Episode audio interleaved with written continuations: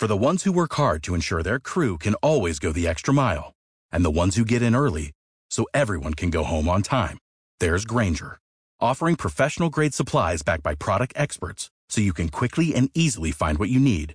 Plus, you can count on access to a committed team ready to go the extra mile for you. Call, clickgrainger.com, or just stop by. Grainger, for the ones who get it done.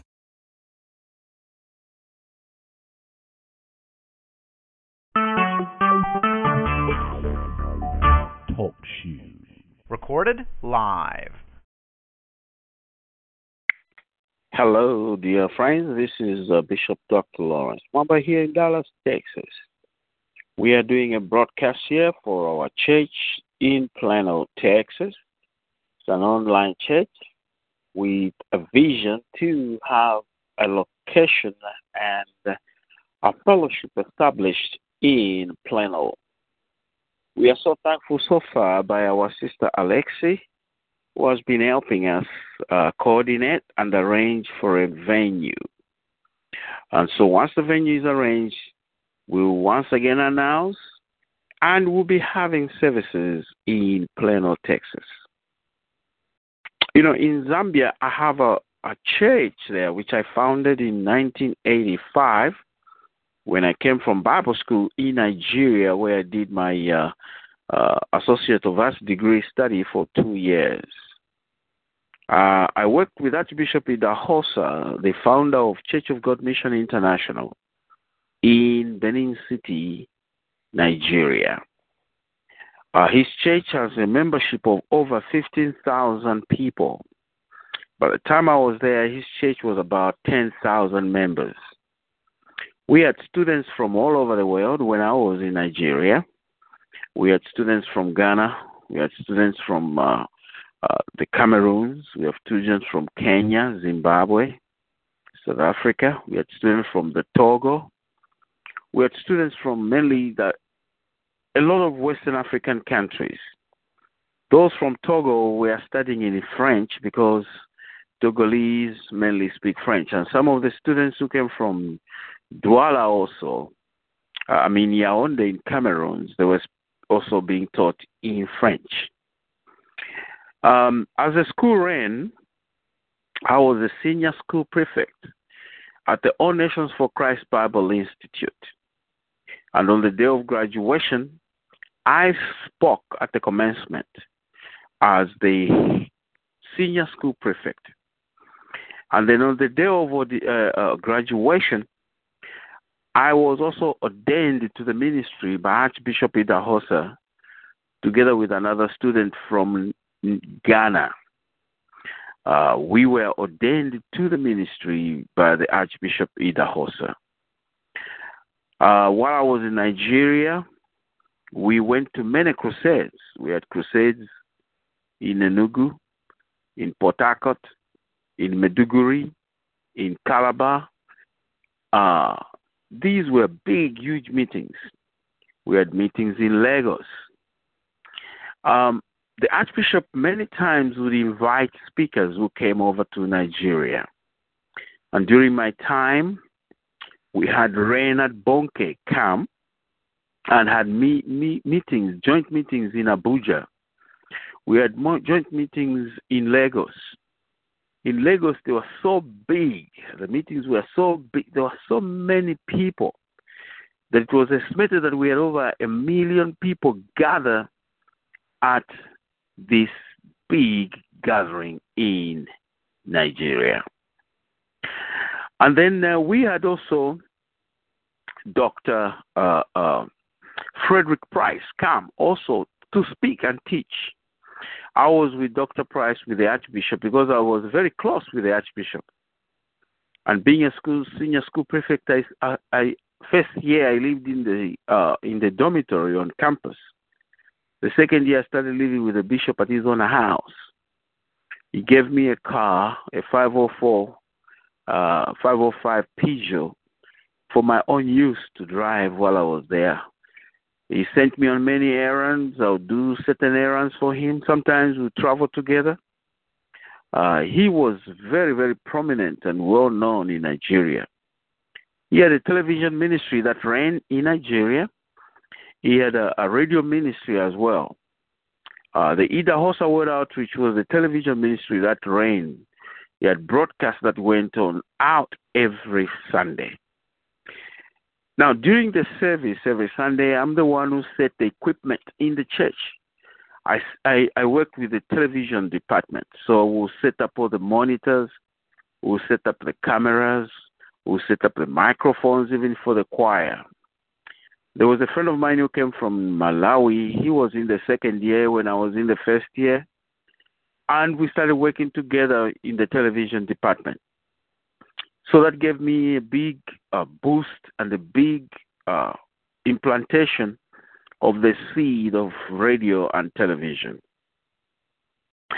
Well, as the time went on after graduation, I left Nigeria, uh, traveled all the way up to Cameroon, and then on my way to Kenya, stopped over in Nairobi.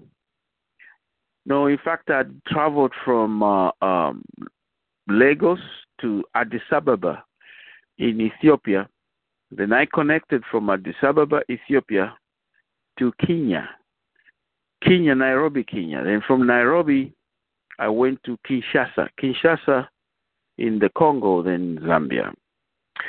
Uh, many times when I went to Nigeria, I'll stop over in Kenya, in Nairobi, and I'll be with Bishop Tumi Singh. He has a very big church of over 3,000 members. Uh, Bishop Tumi Singh, sometimes I would stay in a hotel in Nairobi, and sometimes he want me to live with him in his house. He was a very, very uh, cautious man, a very hospitable gentleman. I preached in his church, I shared with his overnight meetings. In Lubumbashi, the Congo, I had meetings in Lubumbashi, very successful meetings of outreach there. I then traversed and traveled at big crusades in the Gaborone in Botswana, the capital uh, city of Gaborone. I ministered with my students there was this uh, missionary lady from uh, Wales in uh, Cardiff. She came with her husband in Zambia.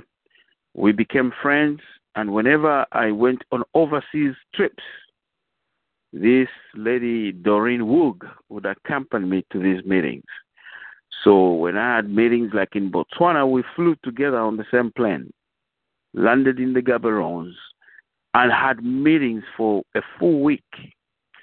Um, this uh, pastor was a pastor in Gaborone, Pastor Mahome, uh, who is now going to be with the Lord, would host me.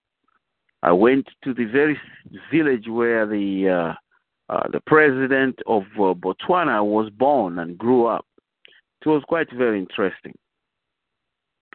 In South Africa, I had meetings in Bloemfontein. I had friends of mine, a lady was my deaconess in the church, an Indian lady. She invited me through to to South Africa, and there I had interactions with various ministries and had very successful meetings. Many times I'll fly into South Africa when I'm connecting, maybe flying to the United States or going to Europe. Uh, eventually, I managed to uh, go to Wales, where I spoke in Cardiff, where this lady, uh, Doreen Wu, was from. I had a friend of mine who lived in Port Talbot in South Wales. He came through Doreen Wu to teach at my Bible school in Zambia. Uh, this Ernest Glave taught for three months at the Bible school, my Bible school, Word of Life Bible College in Zambia. He lived with me in my house for three months and taught at the Bible college. Well, when he went back to the to England, he invited me to go and minister in his church. So I flew to London. Uh, Ernest Glave picked me up from London. Then we drove this long distance from London to South Wales. We passed through Cardiff. Then we came to Port Talbot, where he lived. This is uh, Port Talbot is a, uh, an old mining city. As we drove by, you could see all these defunct coal mines. And we went all the way up to his house. His house he lived up in the mountain with his parents. Uh, I would say the parents were a little bit shocked to see me. Maybe uh, it looked like they never seen a black person. I don't know, but uh, the father was kind of a, very shocked, even with the mother. For the time I was there, they never came out. Really, wow! Finally, when I was about to leave two days before I left Port Talbot, they came out. The father liked going, I think, hunting. The mother was just in bed. But uh, you know, Ernest Glave took me to uh, Cardiff. We visited the place where Reinhard Bonnke was trained. I never knew. And then uh, there, the Spirit of God moved so powerfully. I was very inspired to see how people can start a work like that in Cardiff and build an orphanage to help missionaries who were broadcasting overseas. After that, well, I left Cardiff then I had a friend of mine who was a missionary in Zambia, and his name was uh, Lashkana Sandberg. Lashkana was from Sweden, and so Lashkana used to come to my house to spend the weekends at my house.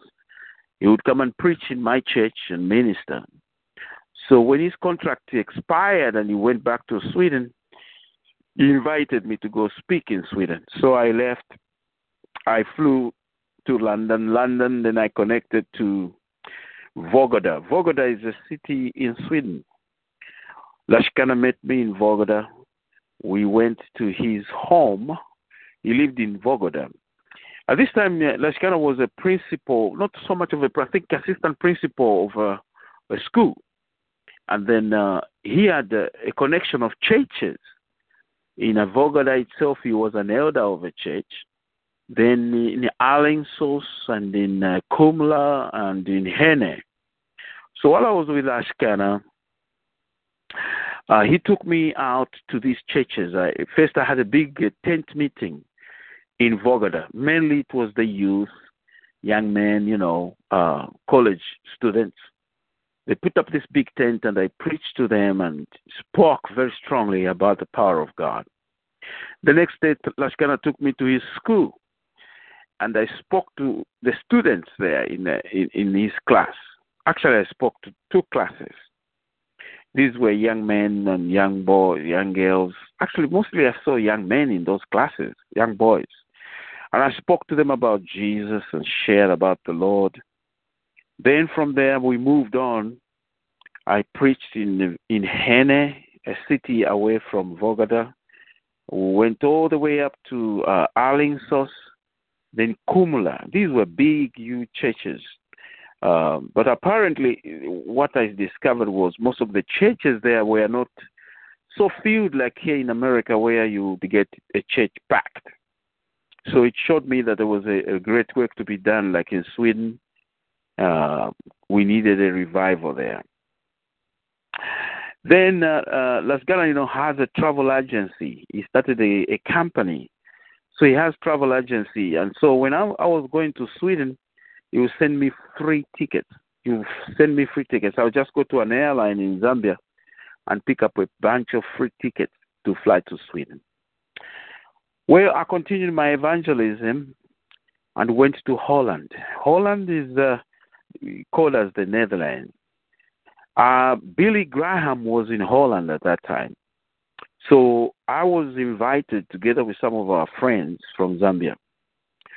We went to Holland, and uh, as we as we got to Holland, we we lived in Utrecht. As we lived in Utrecht, uh, my friends and I went for the Billy Graham meetings in Amsterdam. The meetings were in the evenings with Billy Graham, but in the mornings and during the afternoon, we would evangelize in the streets of Amsterdam in Holland. We saw lives change there. I remember a young man when we were witnessing in uh, Amsterdam. He was from South America. And this young man apparently was so drunk. Then he had his friend who was a, Dutch who lived in uh, the Netherlands. And this young man said, You know, as we were witnessing to him, he said, Me, I, I don't care about church. I have two kids and a wife. All I do, I live by stealing. You see me here? I go break in big shops and steal and sell and get the money to feed my family. So this church business you're talking about, I don't know. So we shared with him, um, with my friend, about Jesus. Invited him to the conference, which was taking place in Amsterdam. And that day, that young man, the next day, because this other guy who was from South America, he was so drunk, days he could hardly stand. But apparently, the next day they came over to the conference, and we had a, a great time. I was so excited to see them. And you know, eventually, this young man dedicated himself to follow Jesus. I don't know where he is now. I've never had contacts with him, but I do believe that the Holy Ghost took charge. Well, while I was in Holland, I went to Ermelo. Ermelo is a city far from uh, uh, uh, Amsterdam, going due east. You know, Amsterdam is a city that was reclaimed from the sea because Amsterdam was like an island. It was covered with water. And the people in Holland, to try and build the city and have it more land, they started taking sand and burying the, the, the waters. So, in many places, when you're traveling, the land is so flat and straight. oh man, I, was, I had such a blast in, in Holland. The land is straight, you know. You rarely see these hills and uplifted. And the other thing I saw were the windmills. They have a lot of windmills in, in Holland that help to uh, uh, generate electricity. And they have a lot of chocolate. Every place we traveled along the roads, along the streets, there were big stands. And when you got there, there was nothing but chocolate. Chocolate, chocolate, chocolate.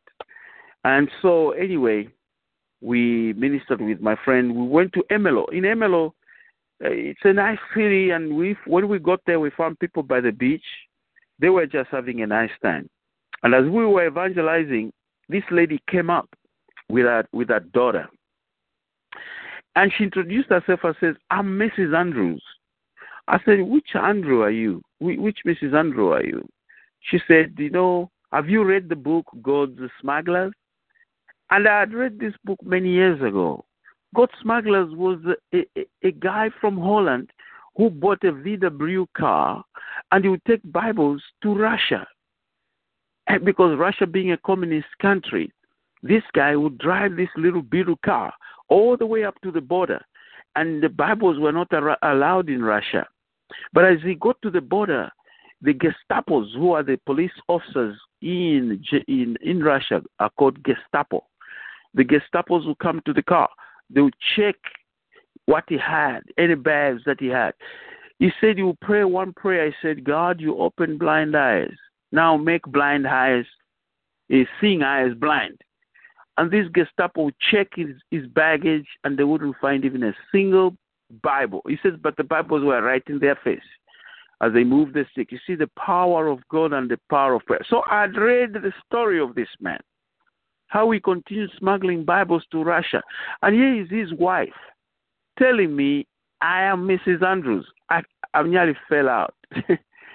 I said to her, I said, Hey, I've read your husband's book.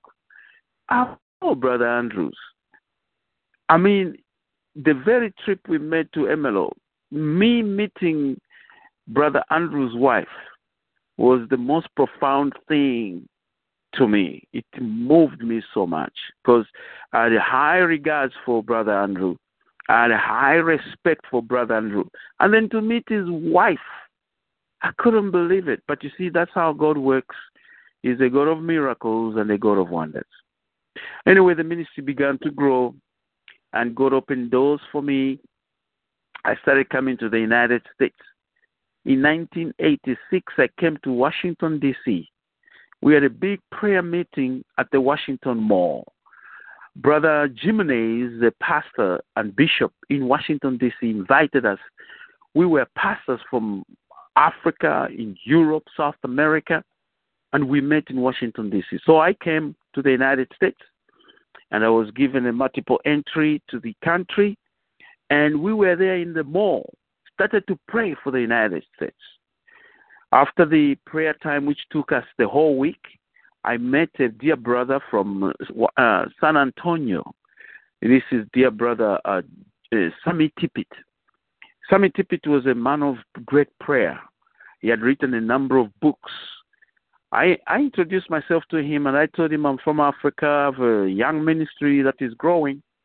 And I invited Sammy Tippit to come to Zambia. Sammy Tippit agreed, and from then on we had contacts. While I was there, I met a dear brother from uh, St. Louis, Missouri. This brother had had a big ministry of outreach in Sweden, and I had been to Sweden, so we became friends. We started talking about the work.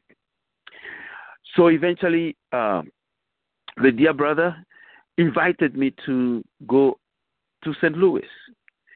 I accepted, and I traveled to St. Louis for ministry. I ministered in St. Louis itself, and he introduced me to other pastors. I met this uh, dear brother with a very powerful ministry there in uh, Crystal City. Now, between Crystal City and St. Louis, he had a big church, huge church. So this brother invited me and uh, introduced me to him. We met. We had a good talk. I was planning to bring him to Africa. Then I went to Crystal City, uh, and I was with a dear brother there uh, who uh, opened this church for me to preach in his church. I started preaching in the church. I preached for three days. And then uh, on my last day, he organized a meeting in a restaurant there in Crystal City. So I started ministering to church leaders, elders, and pastors in Crystal City in a restaurant. Uh, it was a very nice restaurant. I think like the Bennigan's type of, you know, restaurant or the Black Eyed Peas.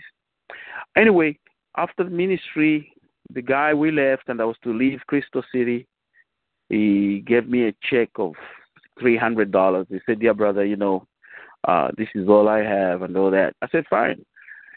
Well, I moved on, went back to St. Louis, and I was with our dear brother again, and then he introduced me to another pastor who was from um, uh, Eola, in Missouri. This place, I thought it was pretty close. So the guy came to pick me up from St. Louis. I thought we were going to travel maybe 30 minutes, but we kept on driving and driving and driving. It took us almost four hours to get to Eola from St. Louis, Missouri. But I was so excited to find this church. Brother Gene Noteka is his name. He had a church in the woods outside the farm area you know, people so excited and hungry for Jesus. I ministered to the church in the evening and in the mornings. I would fellowship with his family. We talked a lot with Gene Noteka. I was there for five days ministering in the church. Finally, when I was leaving, he took me to his treasurer and they gave me three thousand dollars. Three thousand dollars for having been with Gene Noteka. I came back to St. Louis and again, I was with a dear brother who was the head of that ministry there in St. Louis. He took me to St. Peter's in Missouri. St. Peter's is a city, just sister city, as it were, back to back with St. Louis. So I was in St. Peter's with this couple. They kept me in their house, and I started going to this life church. I ministered in life church for three services, and I lived with the family. Finally, uh, I, I bid them farewell. I was leaving. Well, the, the, the, this family, in actual fact, it was either Roland Smith, who was my chief host, or I think it was the family in St. Peter's. They took me for a tour of St. Louis. I went, I saw the Mississippi River. We went up the arch. You know, there is an arch there on the Mississippi. It's a tourism arch. You go there, you it's free. I think you pay maybe a dollar. I can't remember now. But they got all these souvenirs there. Then you go up the arch, you know, you can see the whole St. Louis from the arch, and you can see the Mississippi River too. But anyway, I had a nice time there. Came down. Then uh, they had uh, uh, uh, brother uh, Roland Smith had a friend who lived in North Roscoe, Illinois, and they were associate ministers. So he called this guy and his his son came to pick me up from St. Louis. The son lived in St. Louis, so I had to meet this man from Roscoe. So we drove with his son and daughter all the way up north Again, I thought it was a short distance of driving. It was a long drive from St. Louis to Roscoe, Illinois. In the midway, we stopped at a McDonald's. Can you imagine? As we were driving, we could see nothing but farms. That's all. there were farms to the right, farms to the left. We drove and drove and drove and drove and drove and drove. Finally, we got to this McDonald's, and then uh, the father was there, met us, and then we exchanged, took my baggage into his father's car, and we drove on with his wife to Roscoe. This guy had a huge house, very big house, like on a hill. This house was very big. The guy put me up in a room, and he took me to wash his car. We went, you know, to wash his car. Then he drove me up to this place and said, You know, Larry, here where we are now, we are almost at the border of the United States and Canada. I said, Really? He said, Yeah. I said, Oh, that's interesting. But anyway, the next day, I ministered in their church. It's a beautiful little church, very small church, but this church is beautiful. It had crystal glasses all over. It was made of wood, but it's a nice little church. And there I ministered to a congregation of about 100 members. The power of God fell. It was a blessed time. Anyway, after all my time there, they gave me $200. I said, thank you. And he took me up to the airport. I flew from uh, uh, uh, from Roscoe, Illinois. I flew to um, uh, Cincinnati, Ohio. I was making a connection now to come back to Tulsa, Oklahoma. I flew all the way up to Washington, D.C., caught another plane, and flew to Tulsa, Oklahoma. You know, I've had such interaction. I, I'll go to uh, uh Atlanta, Georgia. I'll be with the OPAC ministries. there. I'll spend like two weeks in Atlanta. I, there was a family which kept me when I went there, and I would interact during the conferences. I also go minister. Then I had this uh, lady from Stockbridge. She became a partner and friend of mine. And through her, I opened an account for my ministry in Stockbridge. So I had an account at the bank. All the money that came in from my missions, from WIGO, because I had an office in, in Belton, Texas, here in, in, in Texas. And Dan Keckley was the president of WIGO. And so they arranged with the, uh, uh, uh, the churches all around Texas and the United States. He did my newsletters, he did everything. And every money that came in, I sent it to this lady in, in Stockbridge, and she put it in my account in Atlanta, Georgia. So when I was in Africa, I would write a check from Africa and I'll be paid in my bank coming into the United States. But you know, I traversed and crisscrossed the United States. This lady also took me up. I preached in many churches there in Atlanta, Georgia. Then I met a friend of mine uh, by the name of Wayne Clapp. Wayne Clapp invited me to go minister in his church in North Carolina. So after the conference in Atlanta, I got on the plane and flew all the way up to Greens, Greensboro, North Carolina. I was in Greensboro, North Carolina with Wayne Clapp. Wayne Clapp didn't come to the airport. He sent his elder with his very nice, beautiful car. He picked me up. And I liked when I landed in, um, in Greensboro because it was the time of spring. As we were driving from the airport, the trees the flower, the trees were so blended, the colors, it blew my mind. That was so beautiful. But anyway, we got to uh, Wayne Clapp's house. He had a beautiful big house. He was not home, he was at church. Finally, I went to meet him at church. And we interacted with the church. You know, he had a big building, fairly big building. Finally, took me to see his sister, to see his brother, and we went together doing a, lot, a bit of shopping with Wayne Clapp. But the funny thing with Wayne Clapp, he never let me preach in his church, but I invited him to Zambia. He came, he preached in my church. I put him on television. I put him on radio because I was on radio and television in Zambia.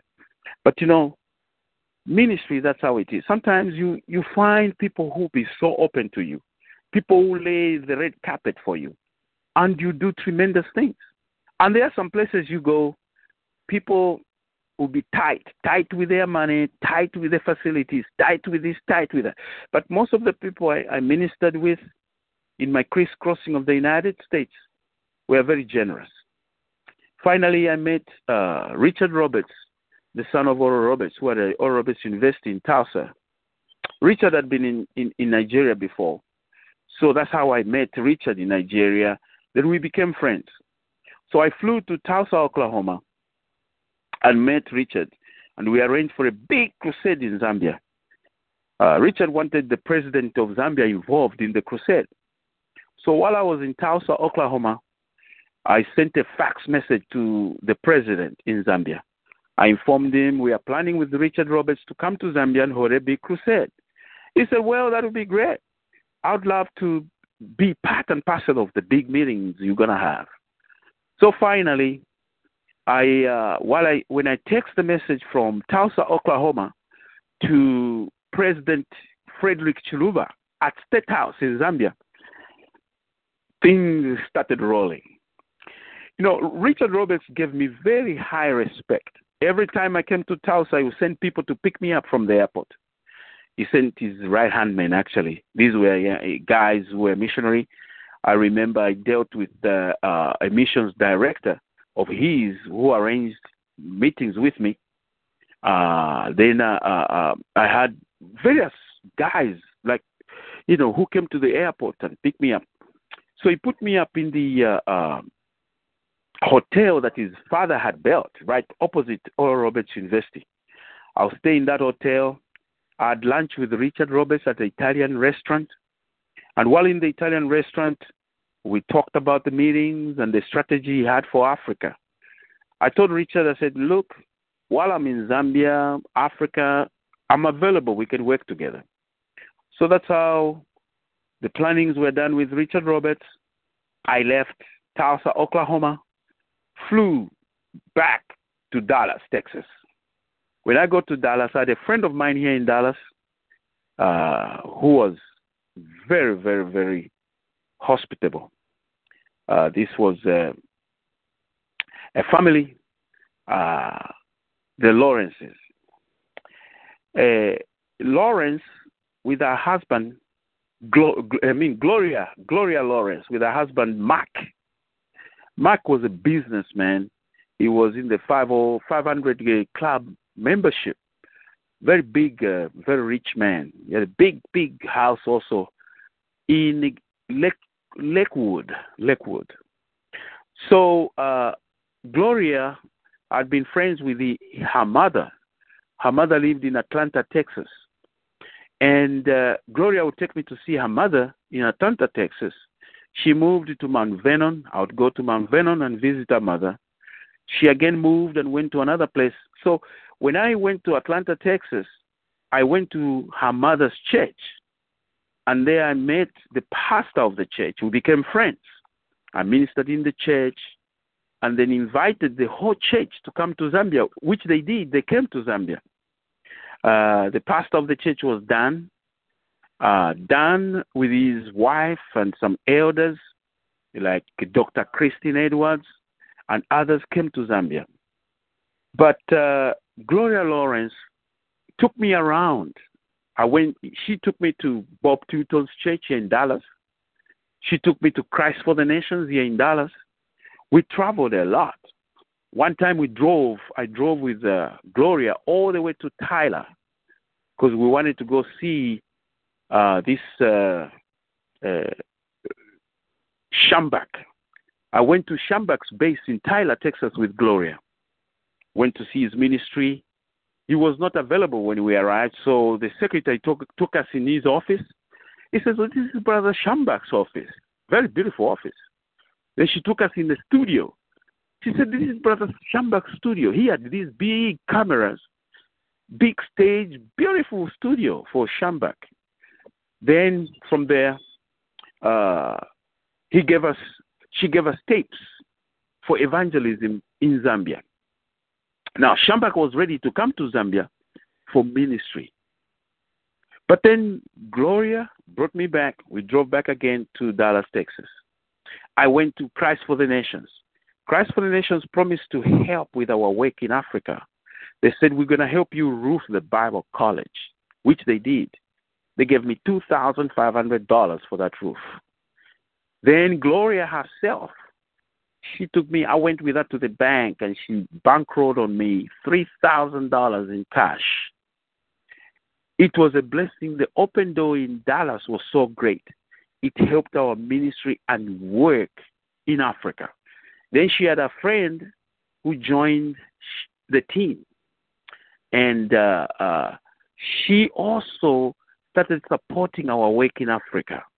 So I've traversed here in the United States. I've gone to, uh, like I said, Atlanta, Georgia. I've been to uh, uh, Roscoe, Illinois. I've been to uh, Greensboro, North Carolina. I've been to New York. In New York, I worked with Teen Challenge. I lived in Brooklyn. And the Teen Challenge at that time, you know, in fact, even up to now, they helped these guys who had been addicted to drugs and they would help them come off drugs. And so many mission trips I made to the United States, I'll stop over in Brooklyn. And then the, the principal of the school would schedule me to speak to the re, the students who are going through rehabilitation. And I'll preach in the morning in the chapel. And then I'll preach in the evening again in the chapel. So while I was ministering there in Teen Challenge, I met a brother. This dear brother is a, an Hispanic brother from South America. He had a big church in Park Slope. He invited me to go speak one evening, and I went, and the church was packed out. It was a big church. I preached, and the power of God fell. The next day, he said, You know, man of God, I want to ask to interact more, to get to know one another. So we went to a restaurant together. As we fellowshiped at the restaurant and ate, he said, "You know what? I want you to be coming more and more to the to my church. I want you to be coming here and help us with the work." I said, "No. As God makes my, me available and opens doors, I will be with you." So that's how our ministry grew there in Park Slope with our dear brother. Uh, his name was Reverend uh, Alexander, something I can't remember now. Then, while I was at that meeting, I was introduced to a pastor who was from uh, Staten Island. He was my namesake, Pastor Lawrence. Pastor Lawrence had a friend missionary who was from the Caribbean. She lived in Queens. So Pastor Lawrence said, "Okay, look, I'll introduce you to this lady. She has a missionary work here in in, in this in New York." So I went and I met this lady. She lived in Queens. She said, No, no, no, just come and start living with me, and you can have all the meetings you can have. So I moved to Queens. I started having outreaches there with her, preaching in her church, having big meetings. She had three congregations in Queens. I ministered powerfully. People came. There was this big church uh, of another dear brother. I went there for a men's conference.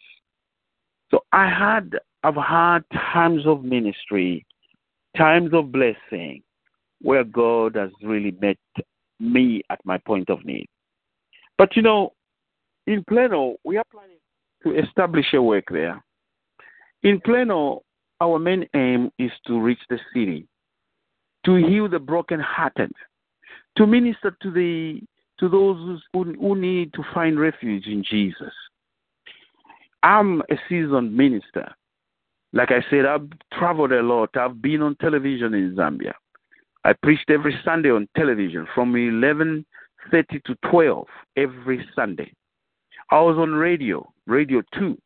I preached every Saturday on Radio 2 at 11 a.m. to 11:30 a.m. My broadcasts reached over 2.5 million, both in Zambia, Botswana, South Africa, and Namibia. Then I was on Radio Christian Voice. This is a station which is purely Christian. I preached for one hour every Saturday. Radio Christian Voice. So I've been in radio ministry for a very long time. And then my church, I've preached I opened a lot of branches in Kitwe, a city in Kitwe. I opened a church there. In Kalulushi, I opened a church. I trained so many pastors. I trained over 110 pastors by the time I opened my Bible school. Excuse me. So as we go along, you know, and you say, "Oh, Bishop Mwamba would like to be a member of the church," you are very welcome. Like I'm saying right now, we are looking for a proper venue in in Plano to start our work there. The work here is already running. We have a Bible school online. We are in the second year of students. The first year graduated this year, and then we have a second year running again this year. Well, today I'm not going to go so much into the word. I was giving you an introduction of me and the ministry that God has given to my hand and where we are. And I hope on the next time I'll share more about the call of God on my life.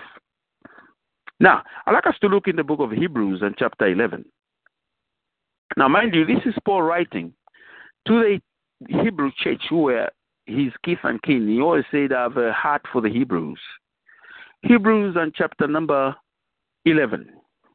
Now, faith is the substance of things hoped for, the evidence of things not seen. Verse 2. For by it the elders obtained a good report or good testimony. By faith we understand that the worlds were framed by the word of God, so that the things which are seen were not made of things which are visible. Verse number 4. By faith Abel offered to God a more excellent sacrifice than Cain, through which he obtained witness that he was righteous. God testifying of his gifts, and through it he being dead still speaks. By faith Enoch was not. Enoch was taken away so that he did not see death, and was not found because God had taken him. For before he was taken, he had this testimony that he pleased God. But without faith, it is impossible to please him.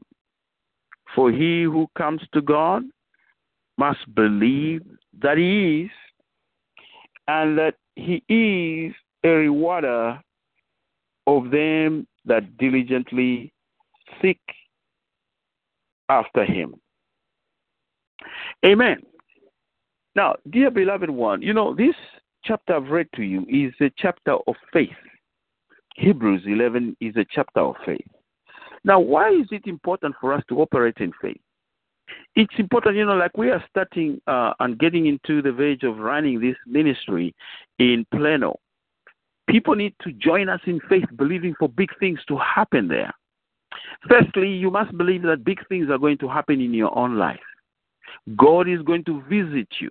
God is going to change where you have been and bring blessings upon your life. God is start, going to start to open doors, new doors financially. You're going to see the prosperity of the Lord come forth. You know, all of us have a beginning. We begin from somewhere, but using the faith that God gives us, we end up achieving great things in Him. Here, the apostle is reminding us, says, now faith is a substance of things hoped for, the evidence of things not seen. Things hoped for. What are you hoping for? What do you want God to do in your life? Some will say, well, you know, Pastor, I want, you know, to open up a business. I want to get a new job. I want to succeed at school or, uh, you know, get a career that will bless my life. We have different needs. But the, the key factor is that that need that you have, you got to believe that you got it. You see, faith works together with believing. Faith paints a picture of the things that you don't have. You know, I know of a man of God who I think he drew his church on a on a on a paper. The way he wanted his church to be, and the, the, the way he wanted his family to be, the way he wanted the members to be blessed. But the, the, the, the primary thing he did was draw a picture of this church. He had nothing. And he started to believe God. In fact, even uh, uh, Creflo Dollar, he preached about it one time. He said they want himself and his wife, they wanted a house. He said they didn't have enough money to buy the house, but he drew a picture of the house that they wanted and he looked at it every day and he confessed that we're going to move in this house. We're going to have this house. That's faith. You paint a picture of who you want to be. You get a picture of who you want to be in life, in business, in your career, in education, whatever it is. And then you start speaking it, start claiming it, start saying it's mine.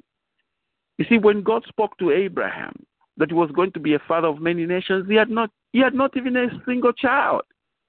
But Abraham believed God that he was able to do the things that he said he was going to do.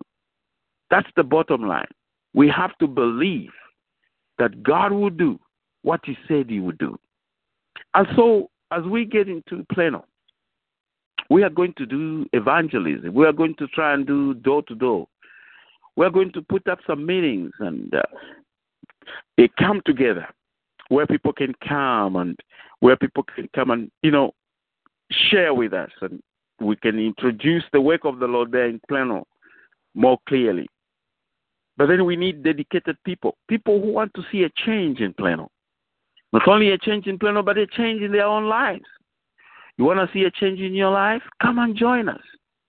We're going to set up dates where we're going to meet. Like I'm saying right now, there is a facility where we're going to move. It's, a, it's an established work there, a church, but they're going to give us an auxiliary room where we'll be meeting for fellowship and where we'll be sharing of the love of God.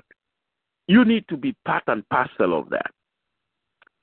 Sometimes we're going to book some of the, by the Marriott Hotel. They they have these uh, uh, uh, hotels there on Plano Road and uh, George Bush Turnpike. You can see them as you're coming on Preston Road, Preston and the Plano Road. We we had been there before. We talked to the facility owners. They can let us meet there Sunday, and uh, I'll post up invitations and uh, post them on Facebook, and then you know, like I'm sharing here on the, the community call on TalkShoe, and you need to come, come with the family. Let's come and share. Uh, I've traversed a lot in uh, in Plano. Uh, I found out there was a lot of people from Zambia who were very hungry for the Lord. They wanted a church where they can worship God. We are coming there. So I ask you in the name of Jesus to dedicate yourself in prayer, to start praying for this work, to start asking God's hand to abound. And so here Paul is encouraging the believers that the things they need, though they can't see them, they can see them with the eye of faith. That's what he means here. He says in verse 2 For by it the elders obtained a good testimony. Who are the elders? The elders are the people who started the work of God years and years ago. He said they received a good testimony. What's a good testimony? They received a good report. Why? Because even though the things that God had promised them were not yet manifest physically, they continued believing God. You See, Abraham believed that he was going to have a child. Noah believed that it was going to rain on the earth and judgment was going to come. All these people, Sarai believed that she was going to have a son. They were people who believed and did exploits because of faith. See, once you dedicate yourself to the Lord, and once the hand of the Lord comes upon you, you become the majority. No matter what the devil does, no matter what the demons try to stop you, you will still make it. I remember in Zambia when I was there and I'd come from the Bible school and started the Pentecostal Believers Church of God. We there were six of us. We met in this elder's house and started a church. The next day I went to the Ilwansha Girls Secondary School and spoke to the principal, who let us use the main hall. We started having church services in the main hall and began inviting people. That's how the church started to grow. Eventually, we had people in the city come to our church. Then I applied for land for the church. They called me for an interview at the council. The whole council seated. The district secretary, the mayor, and all these other people. And they asked me, said, uh, Hey, Reverend but do you have the money to build the church? And tell you the truth, we had no money. I told these guys, I said, you know, I don't have the statements to show you that we have money. But one thing I can assure you is the things that we are saying we're going to do, we will do them. I told them we're going to build a church building. I told them we're going to have a Bible school there. I told them we're going to have a primary school. I told them we're going to have a kindergarten and we're going to have missionary homes and we're going to have a school, a school that will help the community. Even without me showing them in a bank statement, just because of the words I spoke of faith, they believed me. And guess what? They gave us a five acres plot of land. And from then on, from that plot of land, we have built the Bible school, we built the church. Now they have a community school and an orphanage and a, me, a residence for missionaries and our own big uh, uh, faith mansion called the uh, the House of Missions, where pastoral home and missions are executed from there. What am I saying? Barely believing God and trusting in Him that what you believe will be done will be done. It will be done. You know, it will be done because you believe that God is going to provide a job for you. It will be done because you believe that God will open blessings on you. You have to be in that state of believing. You know, when Jesus traversed the earth, the question he asked the person he preached to says, Do you believe this? If thou canst believe, all things are possible to him that believeth. That's what the Bible says in, uh, I think it's Mark 9 26. If thou canst believe, all things are possible to him that believeth. What does it mean if thou canst believe? That means if you can only believe, everything you so desire in your life is possible. So, dear ones, as we start to work there in Plano, let us believe for great things to happen, the sick to be healed, those with weakness in faith to become strong, people to grow in faith and become victors, a community that will build together with one vision, looking forward to the coming of our Lord Jesus Christ. Above all, to help one another in times of weakness. And whatever comes on one affects us all. To be brothers and sisters in that community and focus on building one another up in the most holy faith. And so, if you are willing and obedient, the Bible said you eat the, the good of the land. Here, Paul says, by faith we understand that the worlds were framed by the word of God. So the things which are seen were not made of things which are visible. So most of our things are invisible.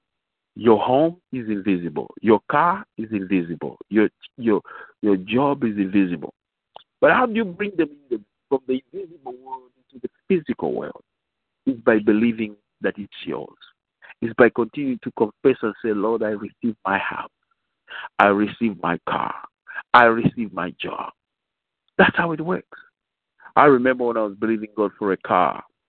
I just come from a seminary, where I was, and was new in Dallas. I'm seated in the living room watching television. Then this advert came up on the screen. The company was had cars they were selling. And they said, just dial the number and you're going to speak to an attendant. So I dialed the number and they had a pre recorded uh, uh, uh, thing there. They asked me about my name, asked me about various things, my social security and all that stuff. I presented it. The next day, I received a call. The company representative, a woman, said, Oh, Mr. Mwamba, I'm happy to tell you that you have qualified and you have been granted a brand new car. I left. I, I, couldn't believe it. First I thought it was, oh, maybe the it's a joke. No, where did you dial this number? Were you on, on TV when we had that advert? I said, yes. She said, yeah, we have a brand new car waiting for you here. I left. I told my coworker, I said, hey, man, there's a brand new car waiting for me. I said, where? I said, right here on uh, 635. He gave me a ride, and I went there, and I met this lady. She went, she got picked the keys and took me to the car. It was all brand new, covered in plastic and paper. She said, This is the car. She opened the car and looked at me and said, No, get in. That's your car. Drive it. So I got into the car. I drove it in the parking lot. Came out with, uh, we went so just to do a little bit of a drive. We went and do a little bit of a drive and came back to the uh, uh, to the dealership. And then she said, "Okay, are you happy?" I said, "Well, I like it, man. I had no car. I needed a car. And here is a brand new car." So we went to, she, to to an office, and I met some representatives there, signed a bunch of papers, and uh, that was it. In the meantime, they were setting the car. They put a big red bow tie in front, and uh, gave me the keys, and I drove out of the DS uh, 35 uh, Dodge Ram dealership with a brand new car. It only had six miles. I went to the working place. Everybody said, "Hey, Larry, how did you get this brand new car?" I said, "Because God is on the throne." See, don't limit God by your mind and the circumstances you are in. God can change things in a twinkling of an eye. All you need to have is faith, believing that what He promised you will come to pass. You understand? What He promised you will come to pass. But when you have that, a, a, a, you know, drained way of thinking, when you're thinking that no, you cannot achieve anything, things won't change. That's how it's going to be with your life. But when you have positivity in your life and say, hey, you know what? I'll make it no matter what. I'm going to see the glory of God. God is going to meet me at my point of need. It will happen. You see what I'm saying? It will happen. So I challenge you in the name of Jesus, beloved one, wherever you are, to start believing God for great things in your life and to know that God is for you and with you. Let me pray for you right now, wherever you are. Father, in the name of Jesus, I pray for whoever is listening to this broadcast. Ask the grace of God to abound upon their lives. I say, let the presence of the Lord and grace of God abound upon them. Heal, touch those who are sick.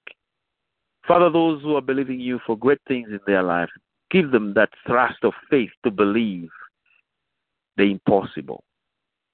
Lord, I pray, even as you said in your word, if thou canst believe, all things are possible to him that believeth. Touch, my dear ones, those who are believing God for you, believing you for a house, believing you for a home, believing you for a car, believing you for a business, whatever it is, I ask that God, you provide it for them. And we pray for a seed of faith in the city of Plano, that God, by your divine grace, you start to move by the Holy Ghost and the angelic host to fix us a place to meet. You will work a miracle by your power. You will work a miracle because you are the God of wonders and miracles. For without you, Master, we can do nothing. Therefore, I thank you and I bless your name. I glorify you, for you are the King of kings and the Lord of lords. Thank you for the Word of Life Bible Church and the ministry that is going to help a lot of people here in the United States. It will be done by your power and by your grace. We give you honor and glory, Master. In Jesus' mighty name. As everybody agreed together and say, Amen. Amen.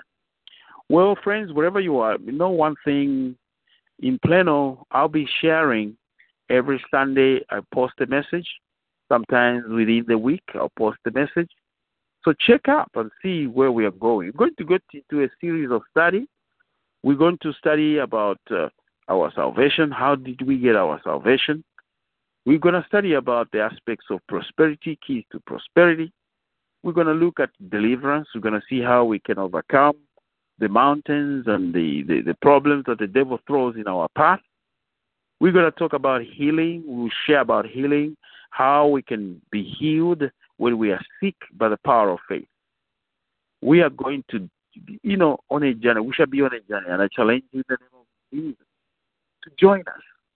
Um, this is at, on a talk show. You know, you can call the number every time when I'm broadcasting. It's one seven two four four four four seven four four four, and my ID call ID is one three four one nine five pound. Now, it will give you access to the broadcast. And wherever you are, you can even contribute while I'm speaking. You can say, Excuse me, can I contribute, and I'll give you time to contribute. You contribute, and we share. Maybe you have a question, like when we do Bible study. I'll be doing Bible study with you here, and you have a question. You are free to ask me a question right here online, and I'll answer it, and we'll move on. So, therefore, dear ones, be blessed. Uh, it's been a great time sharing with you the Word of God. This is Bishop Dr. Lawrence Mamba with my wife, Tarina Mamba, here in Dallas, Texas, signing off and saying, We're going to be with you. Be blessed, and God bless you, and bye bye. If you only have a 401k, you're not getting the most for retirement. Wait, what? Add a Robinhood IRA on top, then they'll boost it by 3%. You can do that? And if you transfer in any retirement account, you get 3% on top of that. Is there a limit to the match? No limit. Robinhood Gold gets you the biggest contribution match of any IRA on the market. Sign up for Robinhood Gold at Robinhood.com slash boost by April 30th. Subscription fees apply. Investing involves risk. 3% match requires gold for one year from first match. Must keep IRA for five years. Match on transfers subject to additional terms and conditions. Robinhood Financial LLC member SIPC.